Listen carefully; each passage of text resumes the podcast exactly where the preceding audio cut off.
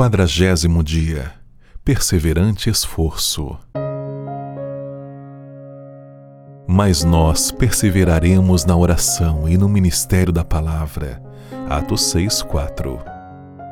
Chegamos ao quadragésimo dia desta jornada missionária com foco na missão. Mas, definitivamente, esse não é o último dia do processo de conquista de almas para Cristo. Nossa missão está apenas começando. Grandes chuvas foram dadas em resposta às orações de Elias, mas não da primeira vez que ele orou. Por isso, ore perseverantemente por seus amigos. Plante a semente do Evangelho em seus corações. Trabalhe, lute, ore ainda mais, e no devido tempo a bênção virá.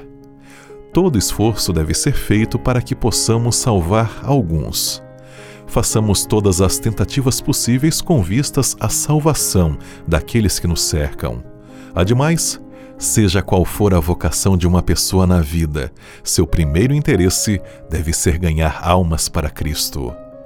Quando nos esforçamos para levar homens a Deus, realizamos um trabalho muito mais proveitoso do que o mergulho do pescador de pérolas e a busca do garimpeiro de diamantes. Nenhuma ocupação dos mortais se pode comparar com a de ganhar almas para o reino dos céus. A conquista de almas é um serviço que traz grande benefício à pessoa que a ele se consagra. O homem que vela por uma alma, ora em seu favor, elabora planos para ganhá-la, fala-lhe com temor e tremor, se esforça para causar-lhe impressão e edifica-se mediante o esforço feito. Outra valiosa recompensa acha-se na gratidão e no afeto daqueles que você leva a Cristo. A mais rica recompensa, porém, consiste em agradar a Deus e propiciar ao nosso Redentor Jesus Cristo que veja o fruto do trabalho da sua obra. Por tudo isso, mediante perseverante esforço, você deve trabalhar pela salvação dos seus parentes, amigos e vizinhos.